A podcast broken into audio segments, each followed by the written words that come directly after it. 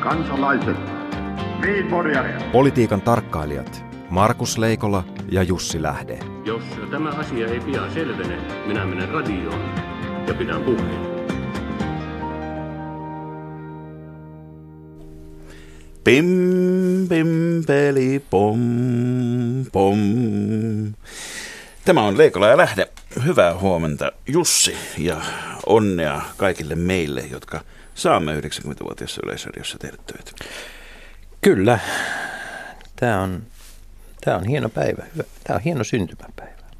Nimittäin tuota, yhdeksänkymmenvuotiaille yleensä pidetään puheita, jossa kerrotaan heidän tähänastisista saavutuksistaan. Mutta Yleisradion kohdalla niin musta tuntuu, että enemmän ja enemmän keskustellaan siitä, että mitä tuleman pitää, ja siitä pitääkin keskustella. Kyllä, ja siitä vielä muutama sana lähetyksemme lopuksi. Mutta aluksi katsomme, mitäs kaikkea kotimaassa ja maailmalla on. Sisäinen turvallisuus horjuu. Niin, sisäinen turvallisuus horjuu on siis kirjan nimi, jonka on kirjoittanut ex-poliisiylijohtaja Mikko Paatero. Tota, tämä on mielenkiintoista nyt, että ensinnäkin siis kirjallisuus, jonka kuolemaa on toitotettu varmaan jo parisataa vuotta.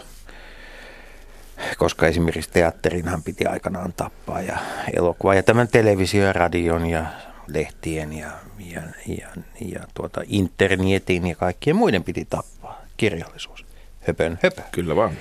Ja tota, enemmän ja enemmän tietysti, kun meillä suuret ikäluokat on niin kuin eläköityneet ja, ja tota, sitten se seuraava ikäluokka siellä, kun eläköityy työelämästä, niin tämä koodisto on toisenlainen. Nyt ollaan valmiimpia, ei enää niin kuin mennäkään sinne mökkitontille haravoimaan ja olla hiljaa omien ajatusten kanssa, vaan, vaan enemmän ja enemmän ollaan valmiita tuomaan esiin sitä, että mitä ongelmia ö, valtakunnassa ja valtakunnan ulkopuolella nähdään. Ja näin on tehnyt muun muassa siis Mikko Paatero. Onko tämä tämmöinen vanha merimies muistelee kirjallisuus, Markus, niin onko tämä niin kuin länsimainen? No, ei, siis kyllä, kyllähän, kyllähän tota, muistelmakirjallisuus on aina ollut myöskin siis kaupallisesti suosittua kirjallisuutta. Että niitä on, on, on oh, isänpäiväkin tässä lähestyy ja joulut ja kaikki muut, muut ja varmasti, varmasti niin, tota, uteliaita lukijoita. Minäkin aion lukea tuon,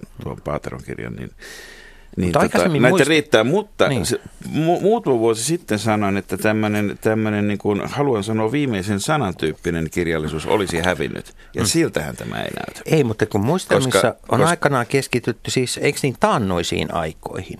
Että Paatero kirjassaan, moni muu kirjassaan. Ajan riento on rajumpi. Niin, ottaa kantaa siihen, mitä nyt pitäisi tehdä tai y- miten olisi pitänyt toimia silloin, kun itse olin asioista päättämässä. Niin, mielenkiintoista, mielenkiintoista tätä tässä kirjassa sen perusteella, mitä siitä korostettakoon, että on siis julkisuuden perusteella, kun itse ei ole vielä ehtinyt lukemaan, niin tullut kuva on, on, on se, että tässä on tämmöistä, tämmöistä niin kuin vihjailua harrastetaan. Sanotaan, että nämä ovat niin. johtopäätelmiä, jotka perustuvat julkisiin tietoihin, mutta voisi kyllä kuvitella, että tuollaisessa asemassa olevalla henkilöllä on ihan oikeasti niin kuin ollut kohtuullinen määrä faktaa, ja jos sisäisen turvallisuuden tilanne on ollut ratkaisevasti huonompi kuin mitä hänen virkakautenaan, niin, niin tota, sekin on aika kiinnostava uutinen, että sitä mm. ei ole kerrottu. Ja toisinpäin, jos se sitten yhtäkkiä on, yhtäkkiä on niin kuin huonontunut ilman että, ilman, että se kuitenkaan näkyy välttämättä ympäristössä missään, niin sekin on aika kiinnostavaa. Mutta tämmöinen vihjailukirjallisuus, mä sanoisin, että tämä on, niin tämähän on laji, joka tyypillisesti kukoistaa sosiaalisessa mediassa, eikä niinkään kovien kansien välissä. Onko kirjallisuus on uusi... someutumassa? Niin, tämä on mun mielestä uusi piirre tässä myöskin. Mutta on Paaterolla ihan selkeitä konkreettisiakin ehdotuksia. Hän ehdottaa tällaisen niin kuin, äh, uuden ministeriön perustamista, joka perustettaisiin puolustusministeriö ja, ja tuota... sisäministeriö yhdistämällä käytännössä, jos, jos, jos olen ajatuksen tai oikein. Suurin osa sisäministeriöstä, niin. ainakin sen poliisiosasta. Kyllä. Niin, sitten voi sanoa, että jos, jos niin kuin tota, tuommoisen neljänkymmenen vuoden virkauran jälkeen merkittävin ehdotus on se, että tehdään hallinnollinen uudistus, niin, niin tota, luulisi ja toivoisi tietysti, että jotakin muutakin olisi jäänyt mm. siltä ajalta. No, Kä- mutta uudistuksia, käteen... uudistuksia ollaan pohtimassa myös Ruotsissa. Kyllä vaan. Ruotsissa nyt keskustellaan NATO-jäsenyydestä ja, ja tuota, Siellä on tehty asiasta selvitys, joka Paalan parhaiden perinteiden mukaisesti, jota on vuodettu julkisuuteen, mikä ehditty. Ja kaikkein mielenkiintoisinta on, että kaikki saavat siitä selvityksestä tukea omille näkökannoilleen. Tähän, niin. ei, tähän ei Suomi pysty. Kyseessähän ei suinkaan ole NATO-selvitys, vaan puolustus- ja turvallisuusselvitys. Ja kyllä mä ennen kaikkea ensimmäisenä olisin tämmöisen selvityksen tekijänä huolissani siitä, että miten voidaan turvata maa, jos ei pystytä tällaista selvitystä turvaamaan siihen julkaisuhetkeen asti. Koska niin kuin sanoit, niin valtaosa siitä materiaalista on jo pirinpärin siellä täällä ympäri ruotsalaista. No, ruotsalainen demokratia on siinä suhteessa toisenlaista kuin suomalainen. Että tota, tota, siellä ei, niin kuin, ei lähdetä etsimään syyllistä. Ei tosi välttämättä se ennakkotietojen mukaan myöskään Lahtista ja konekivääriä ei olla etsimässä niin jatkossa. Lahtisen hiusverkkoa on etsitty toki tässä viime aikoina, mutta ei mennä siihen. Ei, koska, koska kuten hyvin tiedämme, ruotsalaiset verkot eivät ole niin tiheä seulaisia, että niistä tota, mahtuisi lahtinen tai sukellusvenekään niin kuin, mm. tota, jäisi, jäisi niihin kiinni suorastaan. Mutta, mutta kiinnostavaa, kiinnostavaa tässä, tässä on se, että kyllähän niin kuin Sveriges säkerhet är vår. Enkä tarkoita kevättä, vaan, vaan tarkoitan nimenomaan sitä, että se liittyy mitä suurimmassa määrin siihen, mitä Suomi tekee. Ja, ja kyllä tämä tulee käynnistämään spekulaatiot Suomessakin siitä, siitä että pääsemmekö me semmoisen samanaikaisuuden synkroniin, kuten aikoinaan E U-jäsenyyskysymyksessä. Mulla on selkeä... Koska Ruotsi, Ruotsi joka tapauksessa, niin päätellään siitä mitä hyvänsä, niin kyllä se liukuu lähemmäksi NATOa. Kyllä, mulla on selkeä ehdotus. Muista, kaikilla olisi paljon helpompi olla, asiat olisi paljon selkeämpiä, kun Ruotsi maksaisi kuusikymmentä seitsemänkymmentä prosenttia Suomen turvallisuusmenoista, koska siitä, siitä he kuitenkin nauttivat. Niin, saman aikaan nämä turvallisuusmenot ovat olleet pienenemään päin, mutta jos meidän pitää vastaavasti tilata kuusikymmentä seitsemänkymmentä prosenttia Ruotsin lentokoneteollisuuden juuri tuotteista, näin, Markus, niin... Silloin, Sulla alkaa olla pointti. Silloin musta tuntuu, että mä en ole ihan varma, kenelle se diili kannattaa paremmin. Kuule, kun riittävästi istutaan saunan lauteilla, niin ruvetaan tekemään vastakauppaa. Mutta ja, tuota... ja silloin sanotaan lopuksi, jas so. Kyllä. Kotimaassa on haku päällä. Kyllä, kyllä. Haetaan nimittäin tätä seuraavaa presidenttiä. Tai ainakin ehdokasta. Tämä ainakin ehdokasta. Tuota, ja nyt mielenkiintoista on, on Helsingin Sanomien tänään raportoima spekulointi siitä, mitä keskustelua S D P:n sisällä käydään. Niin, sosiaalidemokraattinen puolue on ollut, oli pitkään tässä semmoisessa niin kuin presidentin, ei kuninkaan, vaan presidentin tekijän asemassa. Ja tota, nyt S D P:ssä pohditaan sitä, että löytyisikö hyvä ehdokas puolueen sisäpiirien ulkopuolelta tai jopa puolueen ulkopuolelta. Mikä tietysti, missä tietysti ensimmäisenä kiinnostava asia on se, että kesto ehdokkaana veikkailtu ja pidetty Eero Heinaluoma, niin tuota, hänen osakkeensa ovat näin ollen. Häntä, häntä ei mainita niin kuin ollenkaan tässä joukossa, ei, mutta ei mainita myöskään Erkki Tuomiojaa. Ei mainita. Tai ketään muutakaan yli kuusikymmentävuotiaista. Niin. Tuota, ainakaan puolueen sisältä. Mutta sitten on myös mainittu, no käydään ensin nämä mahdolliset ulkopuoliset ehdokkaat. Siellä on niin, siis arkkipiispa Mäkinen on mainittu. Kari Mäkinen, joka, joka tuota, on luovinut monissa kysymyksissä, sosiaalisen omatunnon kysymyksissä tavalla, jossa, jos, joka tuota, varmasti osittain herättää vastakaikua S D P:ssä, mutta toisaalta myöskin perinteisesti kirkon ja valtion toisistaan erossa pitäviä onko sulla, onko sulla ehdotuksia S D P:lle? Niin, siis kyllä minua kiinnostaa, kiinnostaa tämä ehdotus, että täällä ehdotetaan myöskin Sauli Niinistöä. No, tämähän on siis, S D P:hän ei olisi silloin ensimmäistä kertaa asialla, koska täytyy muistaa, että aikanaan ennen keskivahvaa Niinistöä Suomessa oli vahva Kekkonen ja Ja tota S D P ehti ennen muita puolueita kertaalleen sorsan kukkapuskan kanssa pyytämään Kekkosta S D P:n ehdokkaaksi. Ja nythän olisi... Nyt sä muistelet seitsemänkymmentälukua, mutta kuusikymmentäluvulla niin. Täytyy muistaa, muistaa tota, että, että kyllähän, kyllähän S D P silloinkin niin kuin reagoi hyvin vahvasti Kekkosen ehdokkuuteen tota, lähtemällä oikeuskansleri Olvi Hongan taakse. Kyllä. Vieläkö niitä honkia humisee tässä presidenttikeskustelussa? Niin, mutta et varmasti tässä niinku mielenkiintoisia nimiä nousee, nousee esiin, esiin tuota, koska... Tuota... Mun mielestä olisi hienoa, jos S D P... Ajattelin, että silloin meillä olisi, niin kuin, tuota, pitäisi aina politiikassa, että et puheenvuoron käytti Niinistö suluissa P S ja siihen vastasi Niinistö suluissa Vihre, jonka jälkeen siihen reagoi Niinistö suluissa Kok. Ja nyt kysytään myös, mitä demarien Niinistö haluaa sanoa asiaan. Markus. Tämä menisi pitää keskustelun, saataisiin paljon yksinkertaisemmaksi. Ensin puhuvat Niinistöt ja sitten jos aikaa jää, puhuvat muut.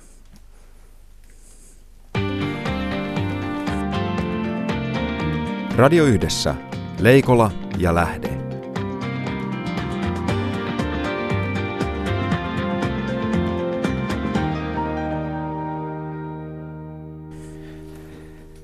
Tänään selvitämme paljon Yleisradiossa soitetun kappaleen mukaisesti, onko Intiassa kuukin kuumempi. Tervetuloa lähetykseen Amardeep Singh Bassi ja Jukka Jouhki. Jukka, toimit yliopistorehtorina äh, lehtorina, äh, Jyväskylässä. Meidän tuli myös tämmöinen ylen, kun miten sanoisi, ylenmääräinen ylennys tässä. Äh, ja ja tuota, tutkit paljon Intiaa ja Amardeep, olet yrittäjä, Kyllä. ravintolayrittäjä, tulkki. Kuinka kauan olet Suomessa asunut? Nyt oli seitsemäntoista vuotta täyteen. Ja Helsingin Puistolasta löytyy ravintola, ravintola ja tuota, sitten nämä tulkin tehtävät ovat moninaiset sen ohella. Kyllä. Ja nyt voimme päätellä nimestäsi tota Amardeep Bassi Singh, että, että se Singh niin tota, viittaa Punjabin maakuntaan tai Punjabin, Punjabin alueeseen tota, ja, ja Sikhi taustaan. Jossa, jossa tie, tiettävästi kaikkien miesten suku, sukunimen tai tämmöisenä, ei edes niin kuin sukunimenä, vaan osana nimeä on tämä leijona tarkoittava Singh. Nyt vakava kysymys. Onko tiedossa yhtään ainoata sikhiä, jonka nimessä ei olisi Singh? Se ei kyllä pidä paikansa, eli ei ole olemassa ketä sikhiä, ei ole. Miestä, kellä ei olisi sikhi. Singhi. Joo, tämä, tämä jotenkin siis... Että toisin sanoen sikhit ovat singhalong kansaa. Niin, tai jos ajatellaan nyt esimerkiksi tätä alkavaa jääkiekon maailmankappia, niin kyllähän tämä jotenkin niin kuin suomalaisillekin sopisi, että jokaisella miehellä olisi nimessään se leijona. Saanko Kyllä. sanoa tähän äh, trivialitietoutta lisää, että, että eikös sikhi-naisten nimi ole sitten taas Kaur? Joo. Että, että puolet sikheistä on sitten, ei ole kuitenkaan singheä. Hmm. Joo, sitä voi sanoa, että mitä? Kaikki naiset. Kaikkea muuta kuin sukupuolineutraali nimipuoli. Jukka, Jukka Jouhki, mitä Kaur tarkoittaa? Äh, taitaa olla, onko kuningatar vai tai jotain, ja, prinsessa. Prinsessa, tai, kyllä. Okei. Okay.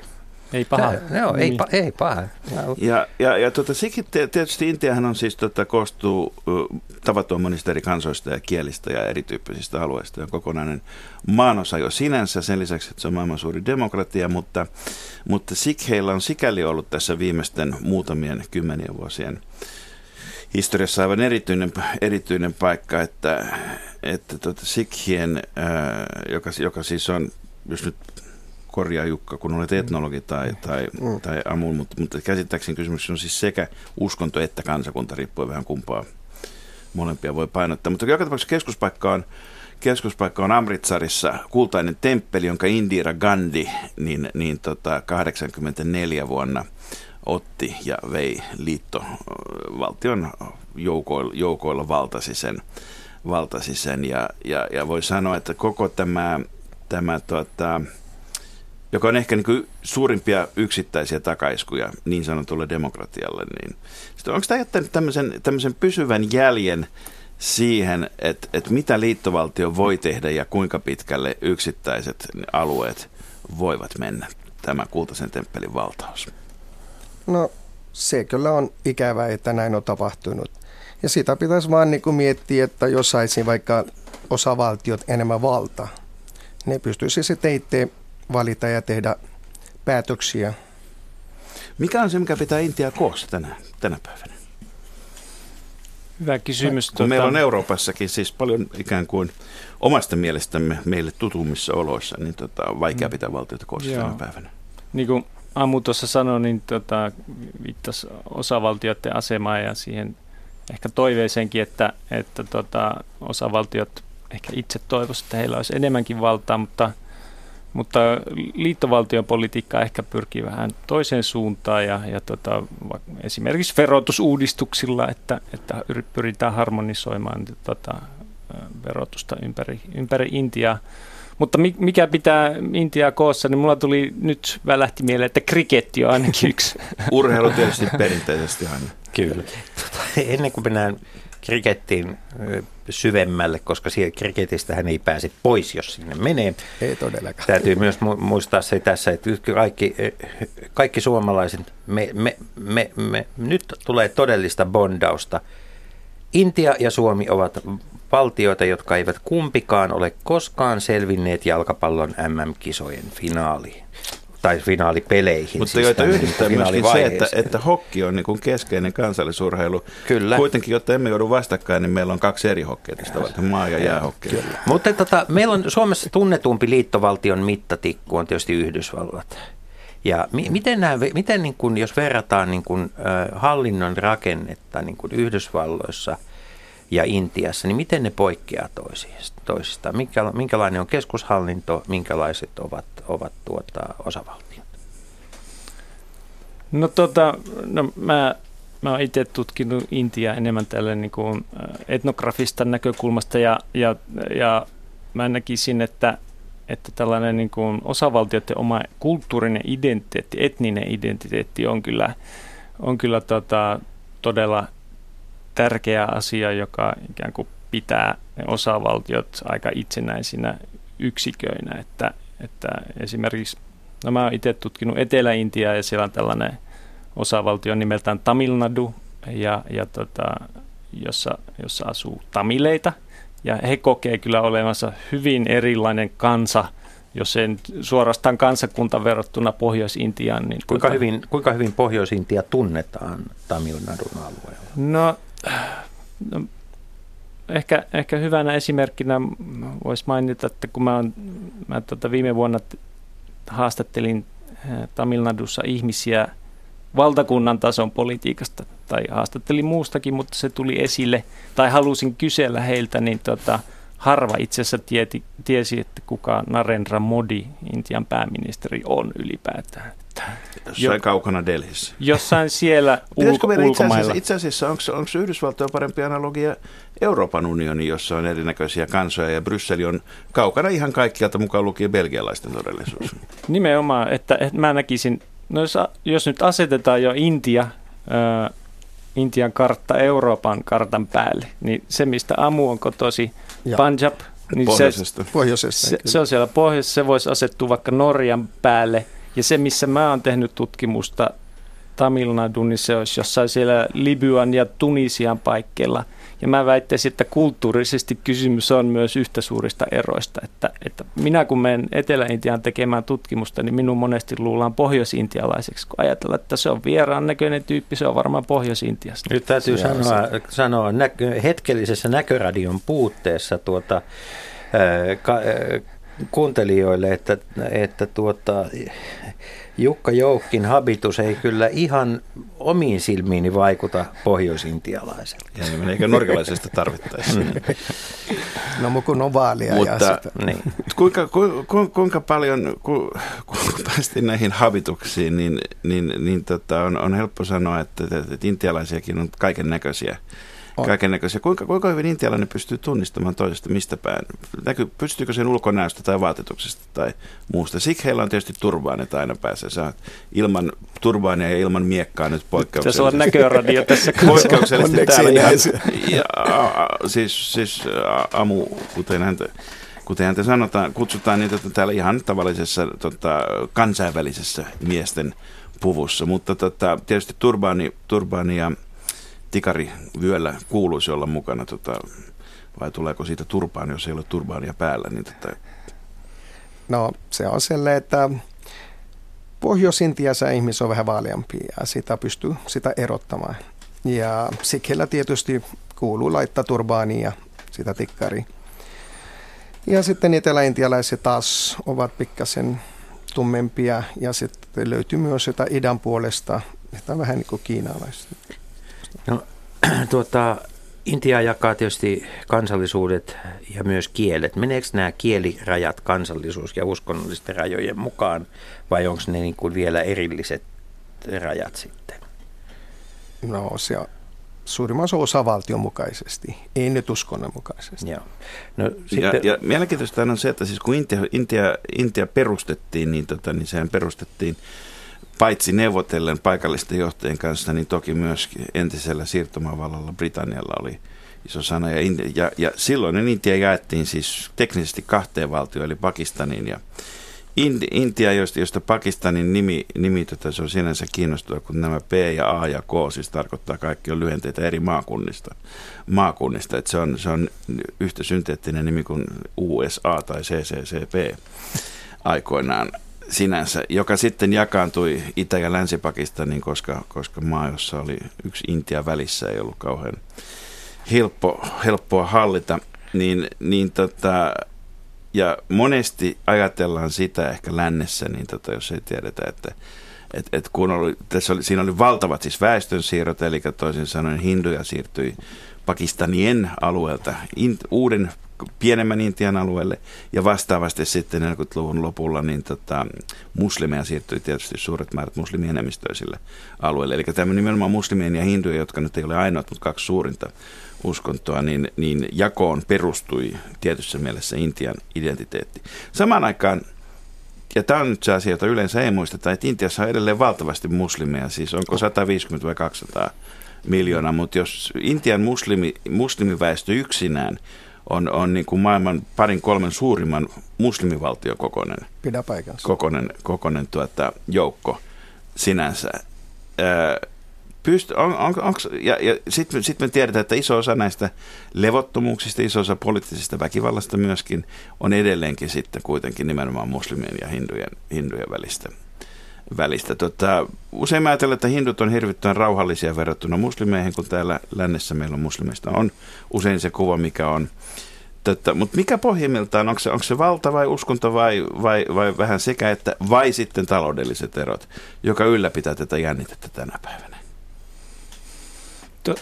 Todella hyvä kysymys. Voidaan keskustella viisi tuntia tästä, mutta... Joo, ensinnäkin tuo, tuo, tietysti tuo Intian jakautuminen silloin Intian itsenäistymisen aikana, niin tota, se kyllä vielä niin kuin heijastuu yleisessä puheessa Intiassa tosi paljon. Et silloinhan Intiassa jopa niin kuin kirjastoissa jaettiin kirjoja Pakistanille ja Intialle, ja niitä rahdattiin sitten. Että se tämä, todellinen nämä... sellainen pesänselvitys. Niin kuin, lusikat, lusikat jakoon. Luki, lusikat jakoon todellakin. Ja, ja tuota, mutta se oli, se oli myös oikeastaan tosi tärkeä, tärkeä tota, Intian kannalta tämä Pakistanin ero, koska Pakistanihan oli muslimi, oli, otti islamin tietenkin niin tota, omaksi viralliseksi uskonnokseen, niin Intia ei halunnut tehdä Pakistania ja ottaa, ottaa hindulaisuutta omaksi viralliseksi uskonnokseen, vaan, vaan tota, halusi painottaa sitä sekularismia, että he, he halusi sitten niin kuin näyttää, että he on paljon modernimpi ja, ja tuota, tuota, on, on virallisesti uskonnoton valtio. Mutta eri asia tietenkin, että mitä tämä tarkoittaa niin kuin käytännön politiikassa. Ja pit, pitkään yhdistävänä tekijänä sitten oli vuosikymmentäjän tämä Gandhien dynastia, joka... joka tuota, ruumillistui kongressipuolue nimellä, joka sitten yritti ikään kuin ehkä lievästi vasemmistolainen, mutta flirttaili sopivasti Neuvostoliiton ja U S A:n kesken niin aikoina, jolloin se oli olennaista. Mutta vastavoimaksi sitten, sitten tuota vähitellen alkoi kehkeytyä nyt vallassa oleva ja muutama kertaa vallassa käynyt puolue, joka on selvästi, selvästi sitten tämä, tämä B J P on sitten selvästikin hindupuolue, selvästi uskonnollinen puolue. Pitäis, mi, minkä tyypin uskonnollisuutta niin, niin tota, nykyinen pääministeri ja hänen puolueensa edustavat? No ne on pohjimmiltaan niin R S S-nimestä liikkeestä, ketkä on tavallaan niin nytkin nykyinen pääministeri ehdokas tai Rahul Gandhi sitä on yrittänyt sitä syytä, että he ovat murhanneet Gandhin ja ne kuului sitä R S S-liikkeeseen. Niitä eri hindut ovat nyt saaneet hirveästi sosiaalista sitä Modin suojelua, tätä pääministeriä, ja sen takia Modilla tällä hetkelläkin on aika hyvä asema. Ja niitä poliitikot ovat aina hallinneet, eli hindu- ja muslimen välisen konfliktit, ja sitä ne on käyttäneet hyväksi. Joo, tämä R S S-järjestö, mistä puhut, niin... niin mistä se kirja, mistä se tulee?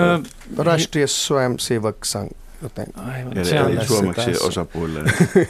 Sitä sellainen kansainvälinen itsepuolustusliike ah. tai sellainen siinä suuntaan. Niin. Niin se on tällainen ikään kuin vapaaehtoisjärjestö, jossa Modi, jonka kautta Modi pääsi sitten niin kuin politiikkaan mukaan Ja, ja tota, on hyvin, hyvin niin kuin hindumielinen. Tota, se on ihan hindumielessä. Niitä on hindutattavaa ja tällaista. Ne haluaa kokonaan Intiasta hinduvaltaa. Nyt jos pannaan asteikolla, toisessa päässä on Angela Merkelin kristillisdemokraatti, jota on nyt ehkä vaikea kutsua fundamentaliksi. Toisessa päässä on sitten, sitten muslimiveljeskunnat niin tota, Lähi-idän maissa. Niin mihin, mihin kohtaan uskonnollis- uskonnollisella, uskonnollisuudessa Niin, niin tämmöisellä asteikolla voisi sijoittaa pääministeri Modin puolueen?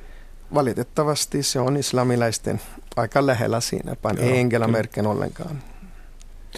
Tuota, otetaan vielä yksi ö, jakava tekijä, ennen kuin ruvetaan yhdistämään asioita. Niin kastilaitos. Mi- mitä kastilaitokselle kuuluu ja koski- koskettaako kastilaitos koko Intiaa? Toki kyllä se kuulostaa kaiken koko Intia, mutta nyt on, asiat ovat muuttaneet ja siitä paljon paremmaksi. Eli kaikista väkiluksena Uttar Pradesh, missä on eniten hindulaista tai niin sanottu hindubeltiä. Siinäkin on ollut nämä dalitit, se alikastia tai kastittoma ihmiset, ne on ollut jopa vallassa. Ja on ollut aikaa, milloin pohdittiin, että pääseekö Majavati sitä puolueen johtaja, joka vai jopa pääministeriksi Intian johtoon.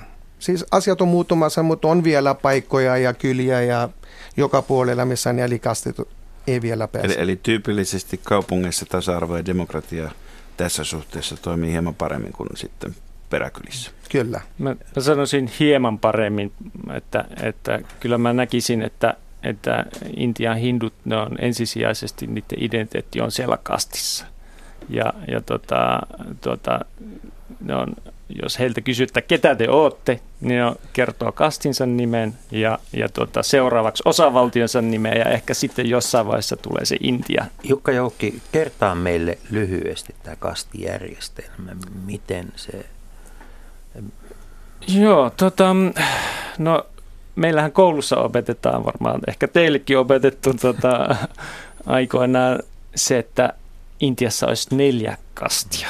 Ja tämä, mä nyt ehkä saatan vähän kärjistä, mutta tämä on vähän sellaista niin kuin pappiskastin tota, propagandaa, propagandaa, mitä aikoinaan minun edeltäjät, antropologit ja etnologit tuhatkahdeksansataaluvulla, niin kun ne meni tutkimaan Intiaa, niin, niin, niin mitä heille kerrottiin kastijärjestelmästä. Siellä ylimpänä on pappiskastit ja sitten on... Tota, sotilaskastit ja näin poispäin. Mutta tämä on hyvin karkea jako, tämä nelikastijärjestelmä, että, että käytännössä Intiassa on tuhansia kasteja ja ei ole olemassa kastittomia edes, että, että, että kastittomienkin keskuudessa on omat kastinsa ja se hierarkia on aika vahva siellä.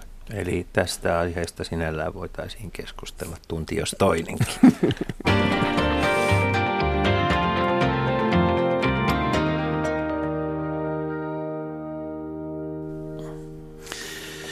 Yksi iso asia, joka tietysti on, on muuttunut myöskin tässä, on, on talouset. Ja, ja voi sanoa, että sekä kongressipuolue että sitten, joka on ollut jonkun verran vasemmistolaisempi, ja sitten hindupuolue, joka on ollut jonkun verran oikeistolaisempi. Näitä valtakausia viimeisten vuosikymmenen aikana yhdistää tämmöinen talouden avautuminen ja yritteliäisyyden kannustaminen ja valtion sektorin vähentäminen, vähentäminen koko ajan. Kuinka yksituumaista tämä kehitys on ollut? Ja kuitenkin koko joukko niin kuin tämmöisiä valtiollisia monopoleja edelleenkin on jäljellä. Ja aikoinaan muun muassa Pepsi-Cola ja Coca-Cola ei saanut. No, sitten tuli Kampakola, joka oli intialainen vastine, vastine. Mutta tota, onko niin vapaa kilpailu maassa, jossa on kasteja ja kytköksiä ja muita ja korruptiotakin kohtuullisesti, niin, niin, niin miten, missä siinä mennään tällä hetkellä? No. Mä sanoisin, että, että pääministeri Modi on kyllä saanut aikaan niin sanotusti hyvän pöhinän tämän talouden liberalisaation suhteen, mutta tässä oli vastattaa, just oliko tällä viikolla vai viikko sitten, niin Intiassa niin valtava, valtava lakko, jossa kymmenet miljoonat tuota, julkisen sektorin työntekijät lakkoili nimenomaan yksityistämispolitiikkaa vastaan ja Ja, ja tuota, halusivat minimipalkan kohottamista, että nyt se on jotain, jotain tuota, onko se kaksisataa euroa kuussa valtion, valtion virkamiehille ja naisille. Että, että tota, se bruttokansantuotteen kasvu, mikä liberalisoinnista on, on tota, aiheutunut, niin se on valtava ja se on valtava poliittinen voima Modille, mutta sitten taas yllättäen kongressipuolueen edustajat niin näkee siinä paljon tällaisia, tällaisia tota eriarvoistumisen tekijöitä sitten. Tuota, Jukka Jouhki ja Amardeep Bassi, kertokaa minulle, mitä sana sosialistinen tarkoittaa Intiassa, koska Intia on oman määritelmänsä mukaan sosialistinen maa. Miten se näkyy? Haluatko yrittää? um, no sitä on, hallitus yrittää kaikenlaista, että ne pääsee antaa kaikki ne subsidiit ja muut, että ihmiset pääsee eteenpäin maanviljoille ja muille. Ja saa sitä valtiokin. Kuulostaa ihan Suomelta. se... Onko siinä eroa? Onko se, siis, onko se yhtään sen sosialistisempi maa kuin vaikkapa Suomi tai Ruotsi? No, öö, ehkä vähemmän sosialistinen san, sanoisin näin, mm. että, että mä näkisin, että, että sosialismi, joka on Intian perustuslaki merkattu samalla tavalla kuin sekularismi, niin ne on yhtä, yhtä merkittäviä tänä päivänä, että yhtä paljon kuin Intia on uskonnoton valtio, niin yhtä paljon se on sosialistinen. Eli, eli kyllä se melkein näyttää olevan sillä symbolisella tasolla. Mutta samalla on kyllä sanottava, että, että Intiassa on kyllä köyhille paljon sellaisia valtion niin kuin sosiaali, sos, verrattain, no ei nyt hyvää, mutta siedettävää sosiaaliturva, että köyhät saa ruokaa ja vaatetusta. Kuinka iso on Intiassa siis nimenomaan niin kuin valtion omistama hmm. osuus hmm. yritystoiminnasta ollut, ollut tavattoman iso, ja se, että sitä on lähdetty purkamaan, ei tarkoita sitä, etteikö sitä olisi vielä aika paljon jäljelläkin. Kuinka isot nämä osavaltiokohtaiset erot tässä on sitten, että miten tämä, kuinka sosialistista arki on, koska siellä on kuitenkin hmm. osavaltioita, jotka... Hmm. joissa puhutaan jopa niin kuin kommunismin, kommunistisista osavaltioista. Ja esimerkiksi Keralassa, Etelä-Intiassa hmm. kommunistit oli vallassa. Joskus Suomessa luettiin otsikot vahingossa, että Keravalla, mutta Keralassa. Keralassa. Hmm. No, Keralassa on melkein aina ollut sosiaaliset puolueet, aina se C P M ja C P I sitä hallituksessa. Millaista on keralainen kommunisti, kommunismi? Hmm. Mä sanoisin, että siellä, siellä on hyvät...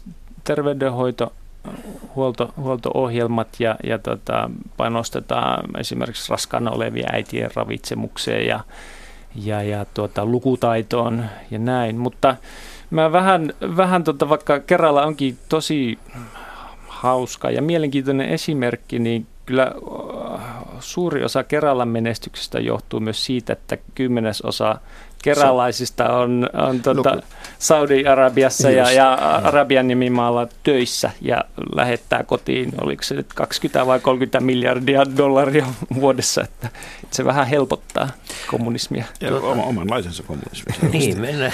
Mutta tuossa kun aikaisemmin, aikaisemmin mainittiin tämä, tämä Hindu Belt, Hindu vyö, niin se ei ole siis mikään... mikään tämmöinen asuste ollenkaan, vaan, vaan sillä viitataan Keski-Intian näihin väkirikkaisiin hinduvaltaisiin osavaltioihin, niin tota, että se on ikään kuin hinduvyöhyke. Kyllä. Vyöhyke ja, ja, ja tota, nyt kiinnostava kysymys on, kun Intian talouskasvu on seitsemän pilkku viisi prosenttia ylittänyt Kiinan tässä, jossa Kiinassa alkaa tulemaan ainakin tilapäisesti jonkinnäköisiä välikattoja vastaan sille, sille niin tota, jakaantuuko tämä tasaisesti, tämä talouskasvu, vai vyöryykö se esimerkiksi tänne niin kuin hindu, hindubeltille enemmän kuin sitten, sitten tuota reuna-alueille? Jos se jakaantuu, ei se pelkästään hindubeltillä on, koska jos ajatellaan Gujarat-osavaltio, se Modin osavaltio, mistä hän lähtee. Län, lännessä siellä. Lännessä ihan... sille. Ja sitä, siinä on tapahtunut eniten kasvua ja kehitystä. Ja hindubelt on enemmän tätä Uttar Pradesh, Bihar ja näitä osavaltioja. Mielestäni siinä ei ole verrattuna Gujarat tapahtunut yhtään mitään vielä. Niitä voi kutsua niin kuin backward stage. Mm. Tuota, Intian teollinen, teollinen tuotanto ja Intian niin kuin kauppa tulevat eri sukupolville eri tavoin tutuksi. Silloin kun olin itse koululainen, niin, niin tuota, Intiasta tuli mieleen tee.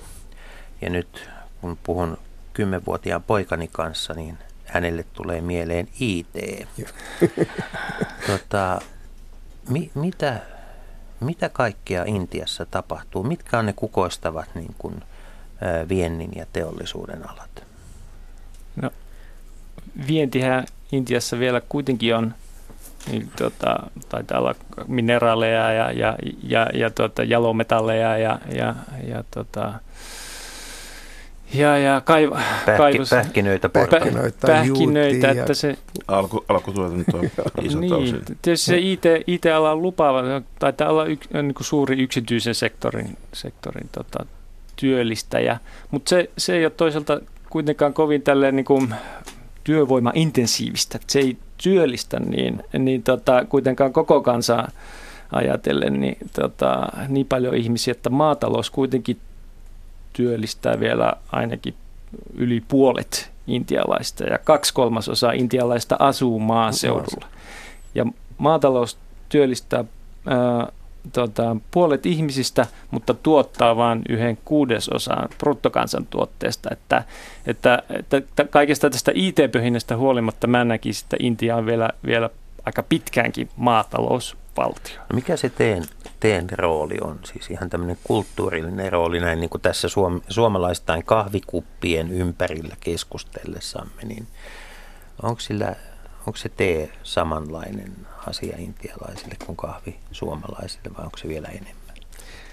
Se voisi olla jopa enemmänkin. Kaikki sitä teepöydällä tai kun päätetään jotain, jotain, jotain tee on aika merkittävässä roolissa.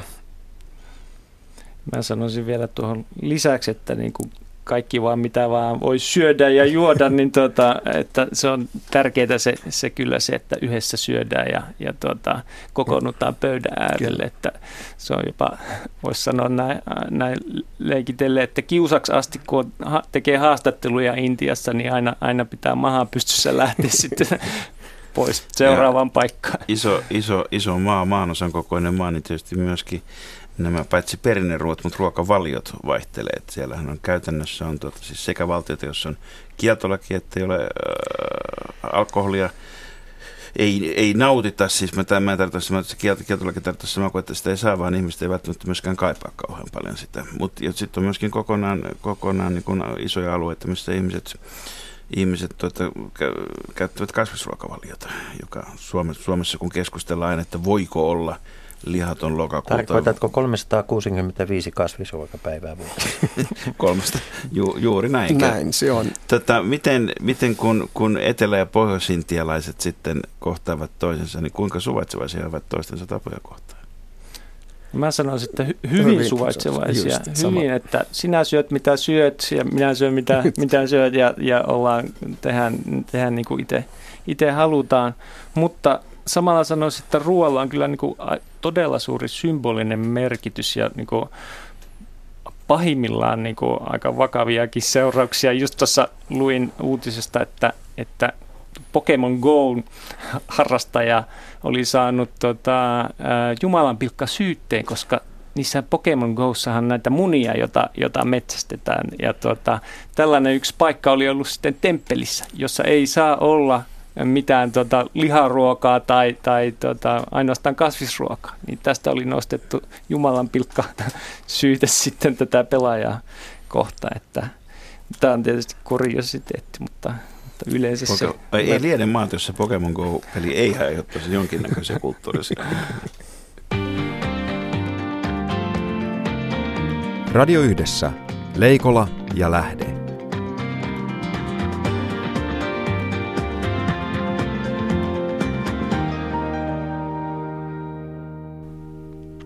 Yrittäjä Amardeep Bassi ja yliopistonlehtori Jukka Jouhki.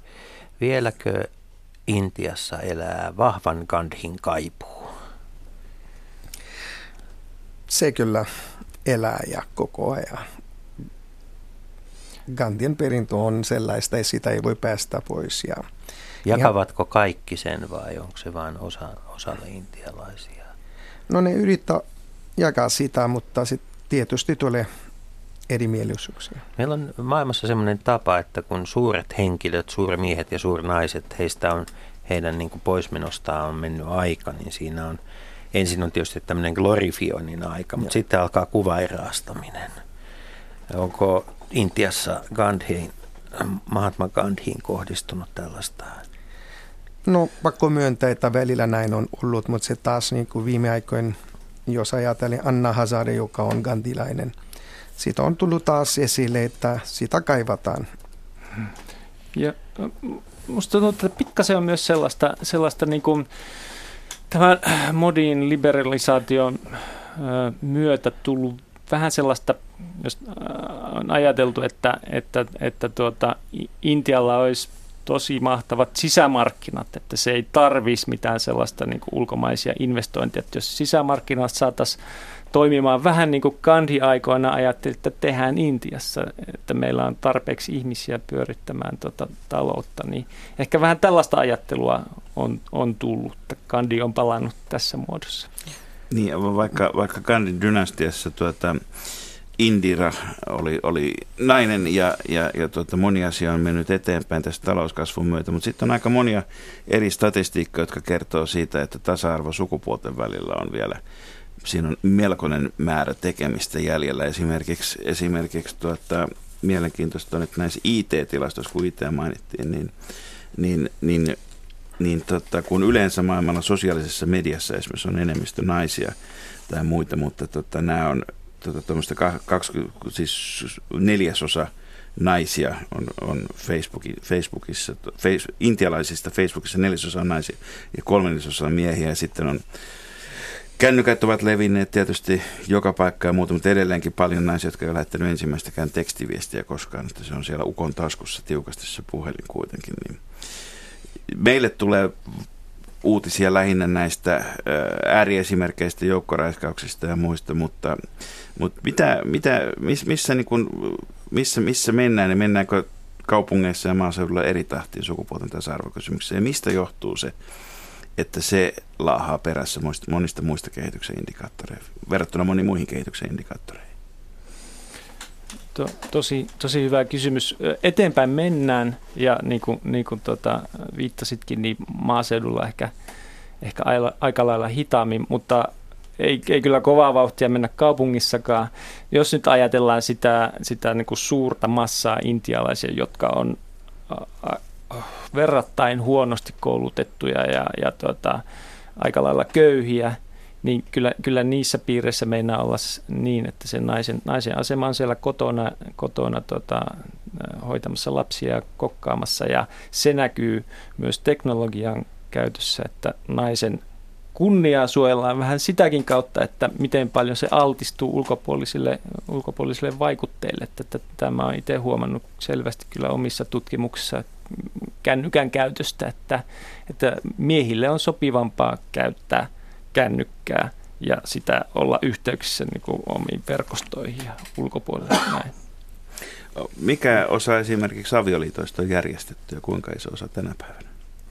No se rupeaa olemaan vielä sellaista iso osa intialaista kulttuuria. Järjestetty avioliitto on edelleen suosittu ja ykkösvaihtoehto. ykkösvaihtoehto. Joo. Tässä, tässä on mielenkiintoinen kyllä toisaalta niin kuin vastakkainen näkemys, minkä mä oon huomannut, kun mä oon tota, tehnyt jonkin verran kastittomien, siis alhaisten köyhien, köyhien tota, kastien parissa työtä, niin tota, heillä taas voi olla vähän vapaampaakin kuin keskiluokalla se naimisiin meneminen, koska ei haluta järjestää tämmöisiä hurjia no. häitä, joka kuuluu sitten tapoihin ja ei jakseta mennä, ei ole resursseja mennä läpi sitä hurjaa prosessia, työlästä prosessia. Siellä niin kuin rakkaus kukoistaa köyhien keskuudessa ehkä, ehkä näin. näin normit, normit on ehkä vähän löysemmät sitten. No, toinen päivä lokakuuta on, on tuota Intiassa yksi kansallinen juhlapäivä, se on Gandhin syntymäpäivä ja, ja tuota, hänestä puhutaan kansakunnan isänä, nimenomaan Mahatma Gandhista, mutta tuota, ketkä on muita sellaisia hahmoja, jotka, jotka yhdistävät, tai ketkä tämän päivän hahmot tai, tai muut historiahahmot yhdistävät intialaisia? Se on vaikea kysymys. Selle... Kriketti, Bollywood. Juuri sitä olisi tulossa. Mutta mut, löytyykö muita? Sitä muita. No modibrändi tällä hetkellä on ollut viime aikoina, mitä tällä hetkellä, mikä yhdistää, kun suurimman osa on hindulaiset, äärihindulaiset ja liikemiehet, ne kaikki, niiden modin suojelmia, ne suurimman osa kanssa, mutta jos sanotaan koko Intia kanssa yhdistymähahmoja, sitä on vaikea löytää, paitsi joku entinen presidentti Gulam Abdul Kalam, joka on ollut sitä sellainen, ketä on nautinut kunnioita. Miksi häntä kunnioitetaan ja arvostetaan? Sitä, kun hän on ollut sellainen intellektuelli ja sitä, äh, sellainen, sellainen, kellä on ollut puhdas imago ja hän on ollut fiksu mies.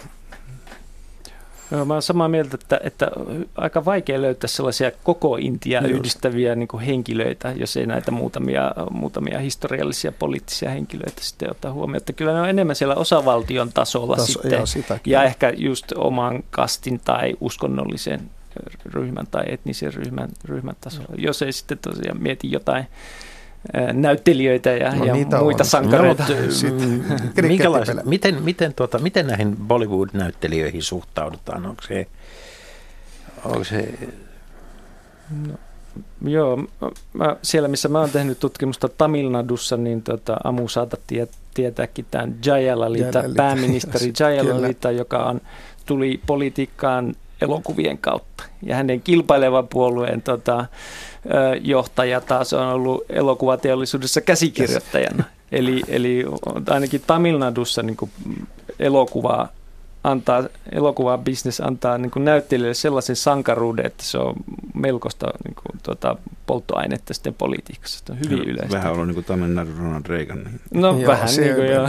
Sitä N T R:n aluetta. Suurimman osa johtajista on ollut boli- tai Nyt kaikki suomalaiset äh, elokuvanäyttelijät ja elokuvakäsikirjoittajat, nyt korvat hörölleen. Katsotaan, tässä on näitä presidenttiehdokkaan paikkoja Suomessakin vapaana. Kyllä on, mutta käydään lopuksi vielä lyhyesti läpi sitä, että Intiahan on ydinasevalta myös ja, ja tota, mielenkiintoisten naapurien ympäröimän voi sanoa, että tämä Pakistanin kanssa tilanne ei ole koskaan stabiloitunut sitten sen neljäkymmentäseitsemän ja on... Mi- jälkeen ja, ja, tällä, ja tietysti, tietysti ihan konkreettisesti Kashmiri tai Jammu ja Kashmir, niin kuin tota, se osavaltion nimi on Intian puolella ja Kashmir, niin kuin se on Pakistanin puolella, niin tota, on yksi niitä kiista-alueita, jossa suomalaisiakin on ollut tarkkailemassa rauhaa. Vähän aikaan ei ole kuulunut mitään, mutta ei se nyt ihan hirvittävän rauhallistakaan ole kai tällä hetkellä. Ei valitettavasti. Siinä on nyt Intia on tuonut esille tämän Balochistan asiaa ja nyt se sitä vaan valitettavasti on pahentumassa. Tota, muita naapurimaitakin riittää. Bangladesh, Myanmar, ää, Bhutan, Nepal ja Kiina. Miten, minkälaiset on Kiinan ja, ja tuota, Intian suhteet tällä hetkellä? Mun mielestä nämä on paranemaan päin. Jo. Että historiassa on, on ollut rajakahakoita ja, ja sodittu. Kyllä, että, että kauppasuhteet kyllä kukoistaa nykyään. Että kyllä se monesti meinaa kuitenkin olla niin, että jos bisnestä voi tehdä, niin se, se kyllä menee yli, yli sitten tällaisten vanhojen vihamielisyyksiä. Intiassa on oltu vähän huolestuneita siitä, kun Kiina suunnittelee uutta silkkitietä tuolta, tuolta entisten neuvostotasavaltojen stanien kautta, että se, se niin kuin, tuota, menee vähän väärästä kohtaa silloin se kauppareitti. Pidä paikan. Sen ja, takia varmaan onkin Balochistan. Sama, samaan aikaan Pakistanin ja Kiinan välillä ollaan, ollaan petraamassa sitä tieyhteyttä, joka siellä Himalajan poikki kulkee tota, johtuen luonnon syystä, eli siis maailman korkeimmista vuorista, niin sam, ihan, ihan samanlaista välitöntä yhteyttä, niin ei, ei Intian ja Kiinan välille edes Nepalin kauttakaan saa, saa kuitenkaan aikaiseksi, mutta Mutta mut eikö periaatteessa, niin tota, onhan se houkutteleva ajatus, että Keski-Kiinan, ää, tai nyt kun, nyt kun Kiinassa, siis voi sanoa, että teollisuustuotanto on kuitenkin nimenomaan vientiteollisuus aika pitkälle keskittynyt itärannikolle, mm. mutta siellä on tietysti iso, isot potentiaalit ja valtavia teollisuuskaupunkeja, Chongqingit ja Chengdut, niin tota, jotka on sitten jo huomattavan paljon lähempänä Intiaa kuin, kuin, kuin mitä, ää, kuin mitä, mitä, mitä Tyynemeren rannikkoa. Niin, mutta tämmö, nämä on ilmeisesti utopia vielä tämmöiset. En, ennemmin valmistuu Talsinkin tunneli kuin, kuin, kuin tämmöinen Kiina-Intia-rautatie. Enemmän mä, mä sanoisin, että niin, tota, jos Kiinasta olisi kiinni, niin varmaan valmistuskin, mutta Intiassa on tämä ikävä ärsyttävä seikka, että siellä on demokratia ja siellä ei ihan vaan, ihan vaan tota, suuria projekteja saada sille aikaiseksi. Jos ajatellaan näitä naapurivaltioita, niin onko olemassa joku sellainen, joka on intialaisten suosikki naapurivaltio, vähän niin kuin meillä on tuo Ruotsi, että, että on kiva vähän niin kuin kahistella kaukalossa, mutta että välit on niin kuin muuten parhaat mahdolliset.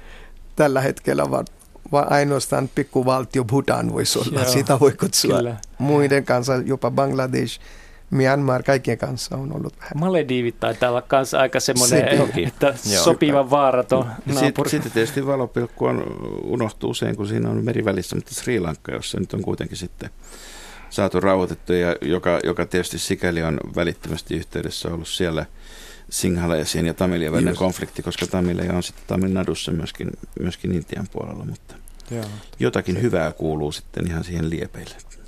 Kyllä. Kiitoksia vierailusta äh, yrittäjä Amardeep Bassi. Kiitoksia vierailusta yliopistolehtori Jukka Jouhki. Koska te olette seuraavan kerran menossa Intiaan? Kumpainenkin. Minä ainakin ensi vuonna.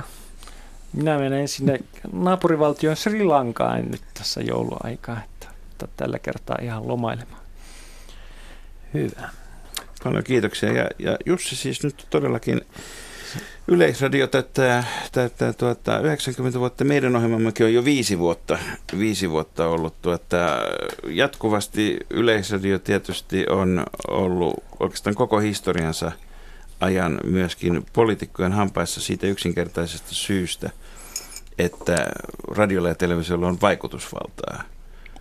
Mä radiolla ja teoli- televisiolla ja, ja nyt myös verkolla. Ja nyt myös verkolla samaan mm. aikaan. Mutta se, mikä on kiinnostava piirre on mun mielestä, jos katsotaan nyt, mikä nyt tässä ajassa eroaa ehkä näistä kaikista aikaisemmista ajoista, on, on ö, Yleisradion ja muun median välinen suhde. Mulla on sellainen henkilökohtainen muisto lapsuudesta. Mä muistan sellaisen ihan pienen hetken. Mä oon silloin asunut Seinäjoella, me, me veljessarjamme. Oli vähän semmoista telmimistä, siis juo, juo, juos, juostiin pitkin asuntoa. Yhtäkkiä radiosta kuuluu Karl-Erik Roitsin ääni. Mä huomasin, että pienenä lapsena oli pakko hidastaa askelta. Aivan pakko, siis kreivin ääni tuli radiosta, niin kuuluttajan äänenä, niin se, se rauhoitti välittömästi sen homman. Ja tämä on vähän sitä roolia, mitä mun mielestä Yleisradiolta kaivataan tässä niin kuin maailman melskeessä ja myös suhteessa niin kuin kaupalliseen mediaan. Mä sanoisin, että oikeastaan se Yleisradion ydin on siinä nimessä. Se on yleinen siinä, missä meillä on entistä enemmän kuitenkin kohderyhmämedioita tai kuplamedioita. Erilaisia tai erityisradioita. Erityis, erity, erityisradioita riittää, niitä tulee, niitä menee, mutta toivokaamme, että yleisradio, yleistelevisio ja jopa yleisinternet niin, mm. niin, tota, pysyy, koska, koska niin kauan Suomi-niminen kansakunta pysyy Suomena, kun on jotakin yhteistä. Ja yleistä hyvää. Näin hyvää koviin syntymäpäivää, tunnelmiin ja erityisesti ääniin.